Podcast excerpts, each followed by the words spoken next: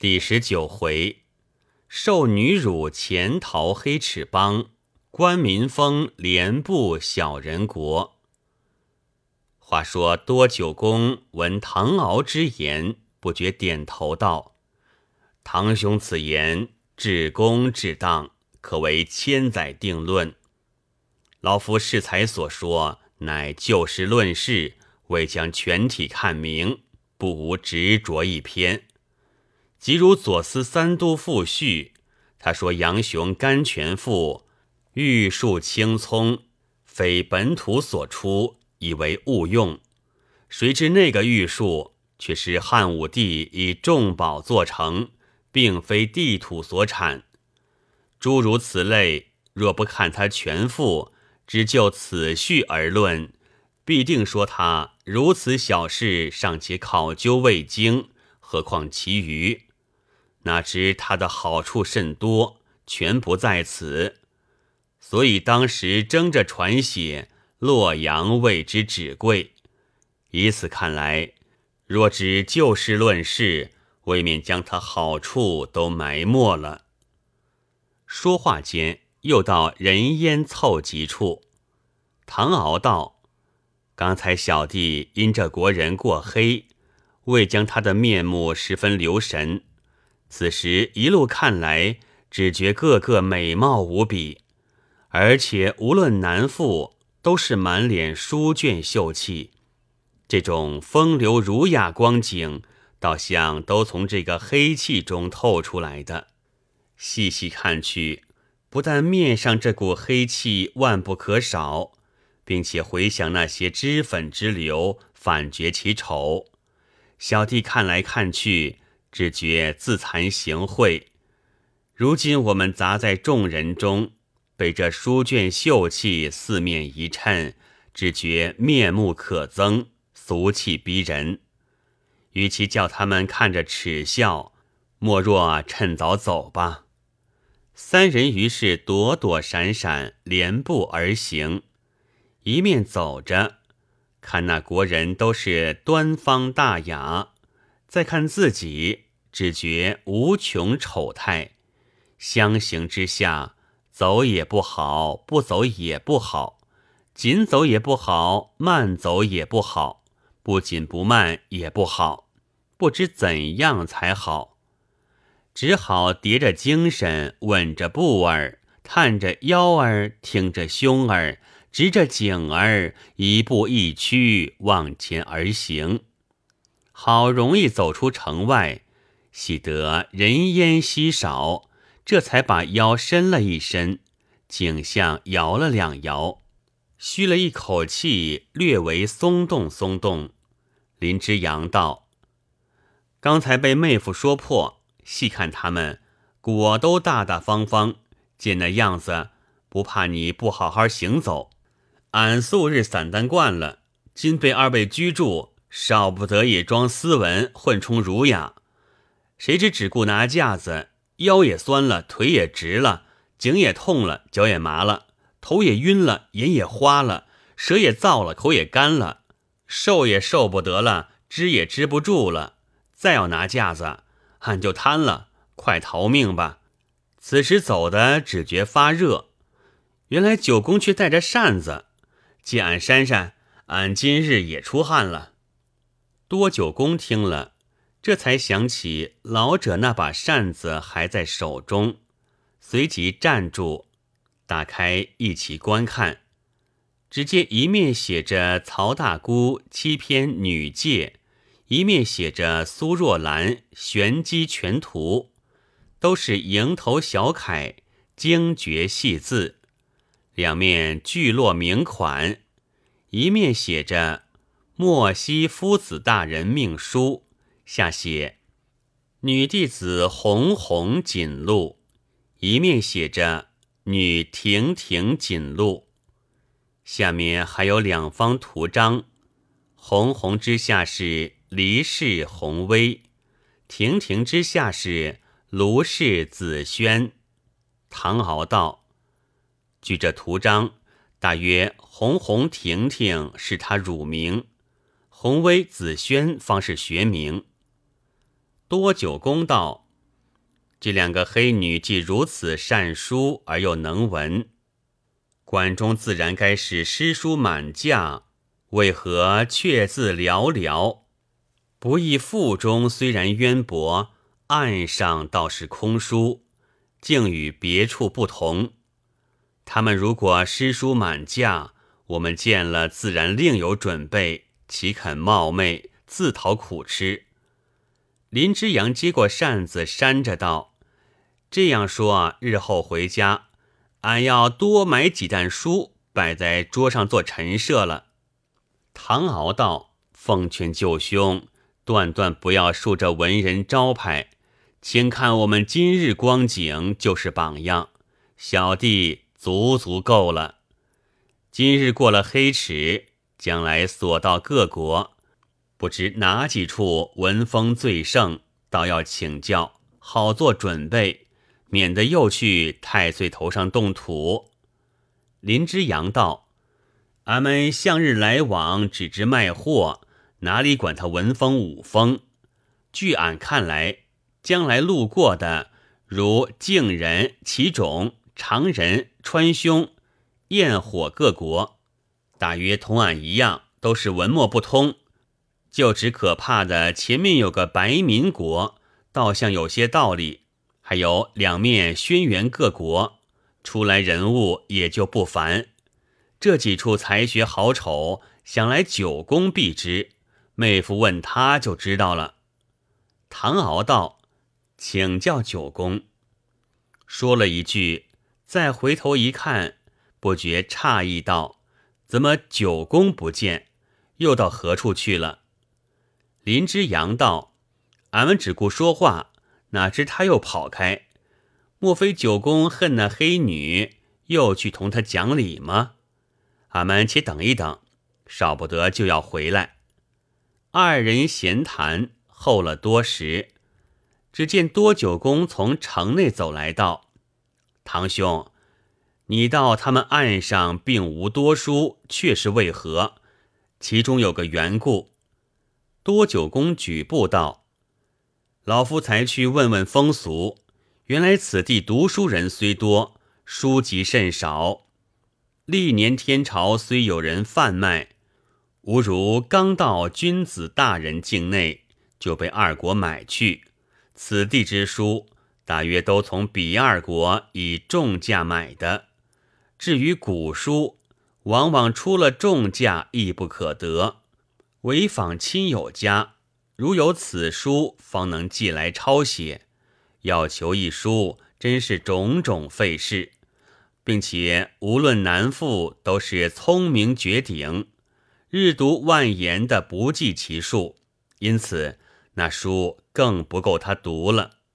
本地向无盗贼，从不偷窃，就是遗金在地，也无拾取之人。他们见了无义之财，叫做临财无苟得。就只有个毛病，若见了书籍，当时就把无苟得三字撇在九霄云外，不是借去不还，就是设法偷骗，那做贼的心肠也由不得自己了。所以此地把窃物之人叫做偷儿，把偷书之人却叫做窃儿。借物不还的叫做拐儿，借书不还的叫做骗儿。因有这些名号，那藏书之家见了这些窃儿骗儿，莫不害怕，都将书籍深藏内室，非至亲好友不能借观，家家如此。我们只知以他岸上之书定他腹中学问，无怪要受累了。说话间，不觉来到船上。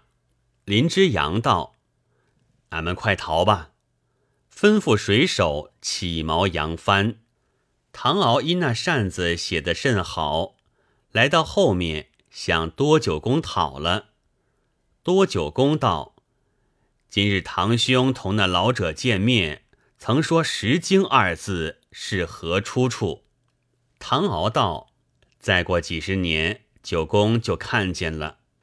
小弟才想紫衣女子所说‘吴郡大佬以驴满盈’那句话再也不解，九公久冠江湖，自然晓得这句相谈了。多九公道：老夫细细参详也解不出，我们何不问问林兄？唐敖遂把林之阳找来，林之阳也回不知。唐敖道：若说这句引着骂话，以字义推求，又无深奥之处。据小弟愚见，其中必定含着机关，大家必须细细详猜，就是猜谜光景，务必把它猜出。若不猜出，被他骂了还不知嘞。林之阳道：这话当时为甚起的？二位先把来路说说。看来这事唯有俺林之阳还能猜，你们猜不出的。唐敖道：何以见得？林之阳道：二位老兄被他们考得胆战心惊，如今怕还怕不来，哪里还敢乱猜？若猜的不是，被黑女听见，岂不又要吃苦出汗吗？多久公道：林兄且慢取笑，我把来路说说。当时谈论妾因，那紫衣女子因我们不知反妾，向红衣女子轻轻笑道：若以本题而论，岂非吴郡大佬以驴满盈吗？那红衣女子听了也笑一笑。这就是当时说话光景。林之阳道：这话既是谈论反妾起的，据俺看来，他这本题两字自然就是什么反妾，你们只管向这反妾书上找去，包你找得出。多九公猛然醒悟道：堂兄，我们被这女子骂了，按反妾而论，吴郡是个问字，大佬是个道字，以驴是个鱼字，满盈是个盲字。他因请教反妾，我们都回不知，所以他说，岂非问道于盲吗？林之阳道：你们都是双目炯炯，为甚比作古墓？大约彼时因他年轻，不将他们放在眼里，未免旁若无人，因此把你比作古墓，却也凑巧。多久公道：为何凑巧？林之阳道：那旁若无人者，就如两旁明明有人，他却如未看见，既未看见，岂非古墓吗？此话将来可做旁若无人的批语。海外女子这等淘气，将来到了女儿国，他们成群打伙聚在一处，更不知怎样厉害。好在俺从来不会谈文，他要同俺论文，俺有绝好主意，只得南方话一句，一概给他服得知，任他说的天花乱坠，俺总是服得知，他又其奈俺何？多久公笑道：唐女儿国执意要你谈文，你不同他谈文，把你留在国中，看你怎样。林之阳道：把俺留下，俺也给他一概服得知。你们今日被那黑女难住，走也走不出，若非俺去相救，怎出他门？这样大情，二位怎样报俺？唐敖道：九公才说恐女儿国将舅兄留下，日后倘有此事，我们就去救你出来，也算以德报德了。多久公道：据老夫看来，这不是以德报德，倒是以怨报德。唐敖道：此话怎讲？多久公道：林兄如被女儿国留下，他在那里何等有趣，你却把他救出，岂非以怨报德吗？林之阳道：九公既说那里有趣，将来到了女儿国，俺去通知国王，就请九公住在他国中。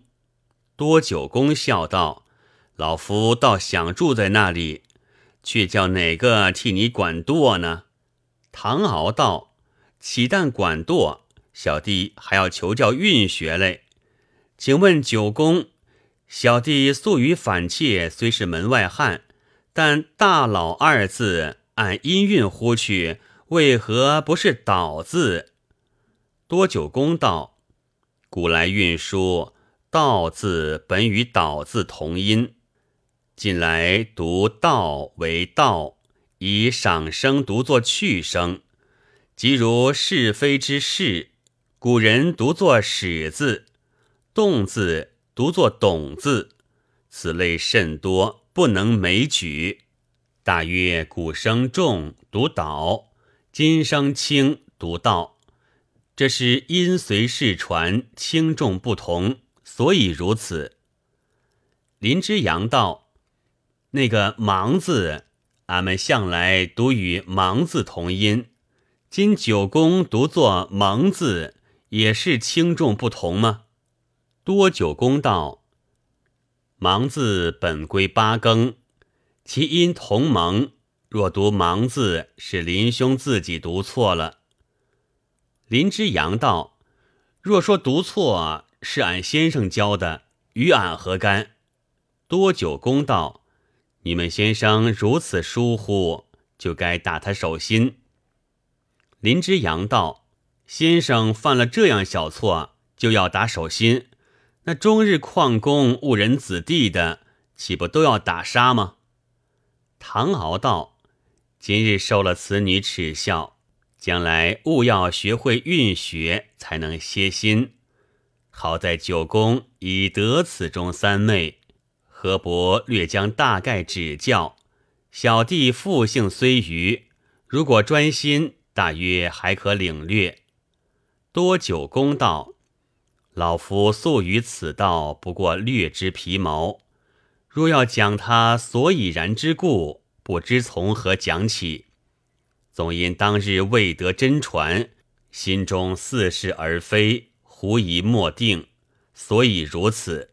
堂兄如果要学，老夫向闻齐蛇国音韵最精，将来到彼，老夫奉陪上去，不过略为谈谈就可会了。唐敖道：齐蛇二字是何寓意？何以彼处小的音韵？多久公道：彼国人自幼生来嘴巧舌能，不独精通音律，而且能学鸟语，所以林兄前在聂耳买了双头鸟，要到彼处去卖，他们各种声音皆可随口而出，因此邻国俱以其舌呼之，日后堂兄听他口音就明白了。走了几日，到了敬人国。唐敖道：请教九公，小弟闻得敬人，古人谓之正人，身长8-9寸，大约就是小人国，不知国内是何风景？多九公道：此地风俗敲薄，人最寡情，所说之话处处与人相反，即如此物，明是甜的，他偏说苦的；明是咸的，他偏说淡的，叫你无从捉摸。此是小人国历来风气如此，也不足怪。二人于是登岸，到了城郭，城门甚矮，弯腰而进，里面街市极窄，径难并行。走到城内，才见国人都是身长不满1尺，那些儿童只得4寸之长，行路时恐为大鸟所害，无论老幼都是3-5成群，手执器械防身，满口说的都是相反的话，诡诈异常。唐敖道：世间竟有如此小人，倒也少见。游了片时，遇见林之阳卖货回来，一同回船。走了几日，大家正在闲谈，路过一个桑林，一望无际，内有许多妇人，都生得娇艳异常。未知如何，下回分解。